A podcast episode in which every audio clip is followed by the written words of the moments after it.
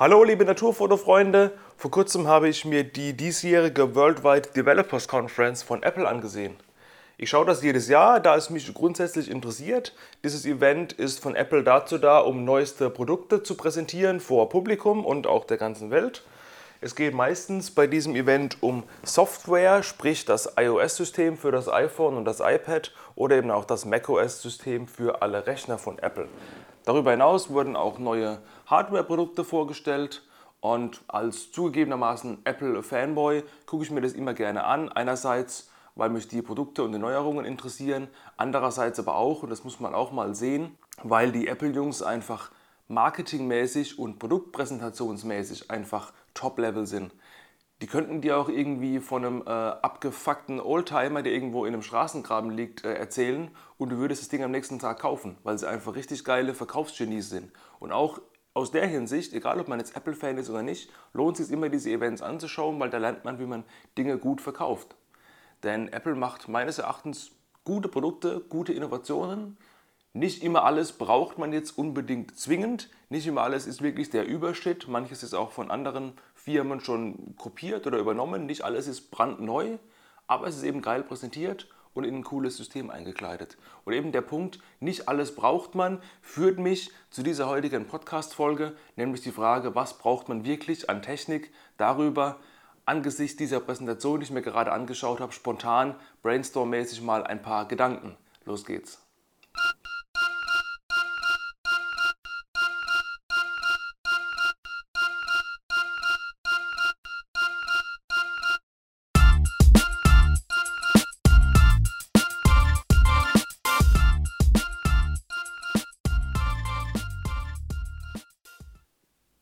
Ein Teil der Produktpräsentation war der neue Mac Pro, der ein bisschen aussieht wie eine Käsereibe, wie in der Presse ein bisschen belächelt wurde.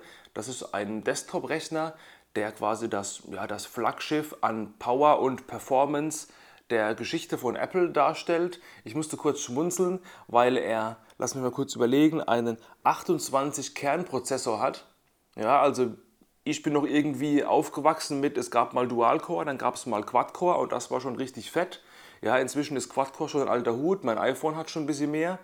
Und jetzt kommt eben ein Rechner mit 28 Cores. Ja, damit kann man zum Beispiel in einer Profi-Audio-Anwendung, die Musikproduzenten professionell nutzen, zum Beispiel 1000, 1000 Tonspuren parallel abspielen, ohne dass der Rechner irgendwie ins Schwitzen kommt.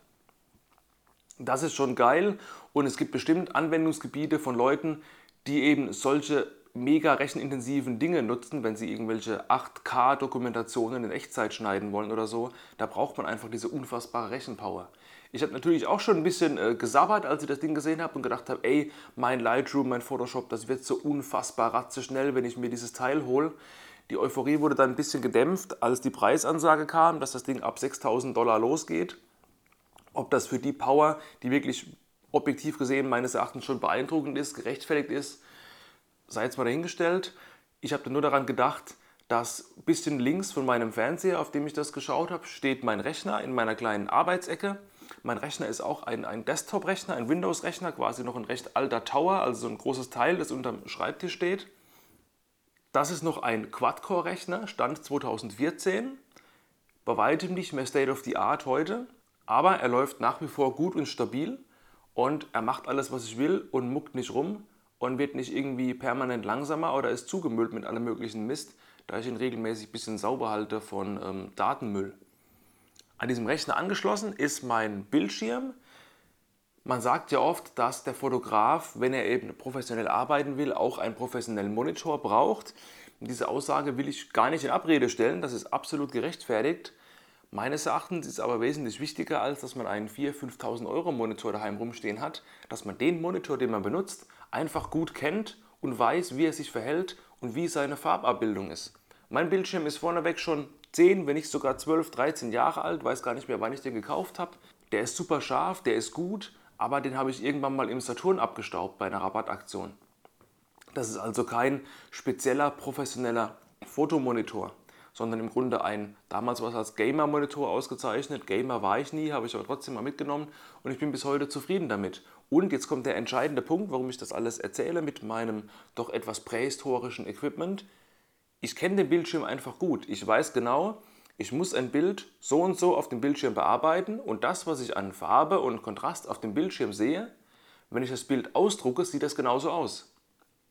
Sprich, wenn ich eine Leinwand ziehe, eine riesengroße Alu-Dibond-Platte oder wenn ich ein Poster ziehe oder auch nur einen billigen DM-Abdruck oder wenn ich es eben auf mein iPhone ziehe, das Bild mir da anschaue, die Farbwiedergabe passt einfach. Ja, das Grün ist nicht plötzlich, wenn man es ausdruckt, zu gelb oder das Bild ist viel zu dunkel oder zu hell. Es passt einfach und das ist einfach, finde ich, ein sehr, sehr wichtiger Punkt. Überlege dir einfach mal, welchen Bildschirm du hast und ob der eben auch, wenn man das Bild ausdruckt, eben eine genau gleiche Farbwiedergabe erzeugt. Das ist nämlich unglaublich beruhigend, wenn man auch mal zum Beispiel ähm, jemand anderem eine Bilddatei schicken will und sagen, ey, druck dir die mal selber aus, wenn du Bock drauf hast. Einem Freund zum Beispiel, der sagt, ey, ich würde mir gerne ein Bild von dir an die Wand hängen, ich weiß aber noch nicht, was ich, ja, ob es jetzt irgendwie ein Poster gibt oder eine Leinwand oder so. Schickst du dem einfach das Bild und sagst, druckst dir aus und dann passt das schon. Auf meinem Rechner läuft auch noch Windows 7. Ja, da wird auch der Mensch jetzt vielleicht lachen und sich die Hände vor dem Kopf zusammenschlagen und sagen, Alter, wie kann man mit so einem alten Scheiß arbeiten? Aber ey, auch das läuft. Es läuft, Punkt A. Und Punkt B, ich bin es gewohnt und kann mich damit schnell zurechtfinden. Und ich kann alles, was ich brauche. Natürlich ist es geil, seine ganzen Bilder auf einem iPad Pro zu bearbeiten. Das wird jetzt, habe ich auch in der Präsentation hier gesehen, auch zunehmend zu einer Art Notebook-Ersatzprodukt ähm, oder sogar Verdrängungsprodukt ausgerollt. Sprich, man kann auf dem iPad jetzt auch USB-Sticks anschließen oder sogar externe Festplatten anschließen, laut Apple. Sie haben gesagt, dass man auch eine Digitalkamera anschließen kann mit dem entsprechenden USB-Kabel, um dann die Bilder direkt aufs iPad zu ziehen. Dort kann man sie dann direkt in Lightroom Mobile bearbeiten und auch direkt in die Cloud schießen. Das ist halt schon geil, wenn man auf einem sehr kleinen Gerät, einem leistungsfähigen Gerät, ohne dass ich jetzt hier Werbung für Apple machen will, aber einfach nur mal Werbung für das Prinzip. Denn es ist ja schon geil, wenn ich mit einem Tablet auf dem Sofa, auf dem Bett, von mir aus auch auf dem Scheißhaus meine Bilder bearbeiten kann und meine sonstigen Dinge erledigen kann, ohne dass ich mich wirklich stationär vor den Rechner setzen muss. Und ich finde es ja heute schon geil, was ich alles mit meinem Handy schon alles machen kann. Und den Rechner benutze ich eigentlich wirklich nur noch für, ja, für was? Für Bilderbearbeitung, für Videobearbeitung, vielleicht für ein paar Excel-Tabellen oder ab und zu mal einen Brief zu schreiben. Aber das war es dann auch so ziemlich. Den Rest kann man alles auf dem Handy machen.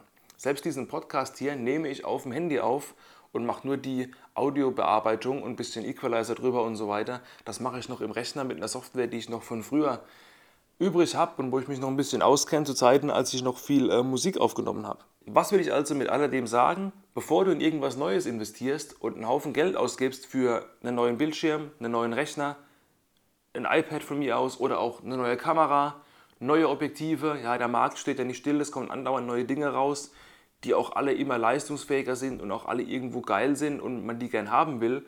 Aber der Punkt ist eben, haben will. Überlege dir, ob du es nur haben willst oder ob du es wirklich brauchst. Sprich, ist die Investition, die du tätigen würdest, ist die geeignet, deine Bildqualität enorm zu verbessern?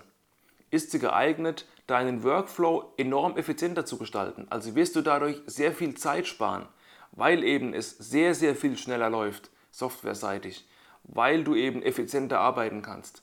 Überlege dir wirklich, ob es das wert ist. Und wenn es das wert ist, wenn du sagst, ey, dadurch habe ich wirklich einen richtig krassen Vorsprung an Workflow-Effizienz oder an Qualität, an Schnelligkeit, dann investier, dann mach's. Natürlich, logischerweise, würde ich auch machen. Werde ich auch machen, wenn irgendwann die Zeit gekommen ist. Aber aktuell habe ich mein durchaus noch antiquiertes System, das aber einfach läuft. Ich habe einen Bildschirm, bei dem ich genau weiß, so wie es da aussieht, so sieht es auch aus, wenn es im Druck rauskommt. Das habe ich übrigens ähm, gewährleistet, indem ich den Bildschirm mit einem Spider kalibriert habe. Wenn ich weiß, was ein Spider ist, das ist so ein kleines Gerät wie eine Computermaus, kostet um die 150 Euro. Das hält man vor dem Bildschirm und das misst dann quasi das Umgebungslicht und gleicht das irgendwie mit den bildschirminternen Daten ab und gleicht dann quasi die wie nennt man das, die Farbdarstellung auf dem Bildschirm an, sodass es eben ähm, recht neutrale Farben sind. Damit arbeite ich gut. Und eben, warum soll ich mir was Neues holen? Es läuft doch alles. Auch meine Kamera ist nicht mehr State of the Art. Ja, eine Canon 7D2 habe ich und eine 6D. Das ist durchaus aktuell und guter Stand der Technik. Natürlich könnte ich jetzt auch spiegellos gehen. Ja, ich könnte mir eine Sony Alpha 3 kaufen oder was auch immer die Konkurrenz gerade anbietet und könnte mein ganzes Setup austauschen und auf Spiegel losgehen. Ja, das hätte Vorteile, aber meines Erachtens für den Anwendungszweck, den ich habe, sind die Vorteile nicht so signifikant besser, als dass ich jetzt Kameraequipment im Wert von ein paar tausend Euro verkaufe und wieder Kameraequipment im, im Wert von ein paar tausend Euro einkaufe. Denn auch das kostet ja Zeit und Energie und man muss das ja erstmal irgendwo einstellen und verkaufen und bla bla bla. Ey, warum denn? Die beste Kamera ist die, die du kennst und der beste Rechner ist der, der funktioniert und der das macht, was du brauchst. Und das war so der Punkt und die Message, die ich dir einfach mal mit dieser Brainstorm- und Freistil-Folge, die ich jetzt so ein bisschen rausgeballert habe, mitgeben wollte. Lass dich gerne inspirieren von der aktuellen Technik und schau, was es so gibt auf dem Markt. Aber verliere dich nicht zu sehr in Details. Ja? Wenn du jeden Tag 20 Testberichte liest zu irgendwelchen Objektiven, die du am Ende sowieso nicht kaufst, weil das, das du hast, ist ja noch gut, ey, das ist Lebenszeit vergeudet. In der Zeit geh lieber raus, mach Bilder. In dem Interview mit dem Mark alias Art of Swami, das ihr in der dritten Folge vom Podcast euch anhören könnt, hat er einen interessanten Satz gesagt, als ich ihn gefragt habe, ob er in Sachen Objektiven vielleicht demnächst nochmal investieren will. Hat er gesagt, ja, in der Zukunft vielleicht, aber ich will erstmal in meine fotografischen Skills investieren. Ich muss erstmal als Fotograf und in meiner Kamerabeherrschung, in meinem Wissen erstmal noch ein Stück besser werden, bevor ich dann in neues Glas investiere.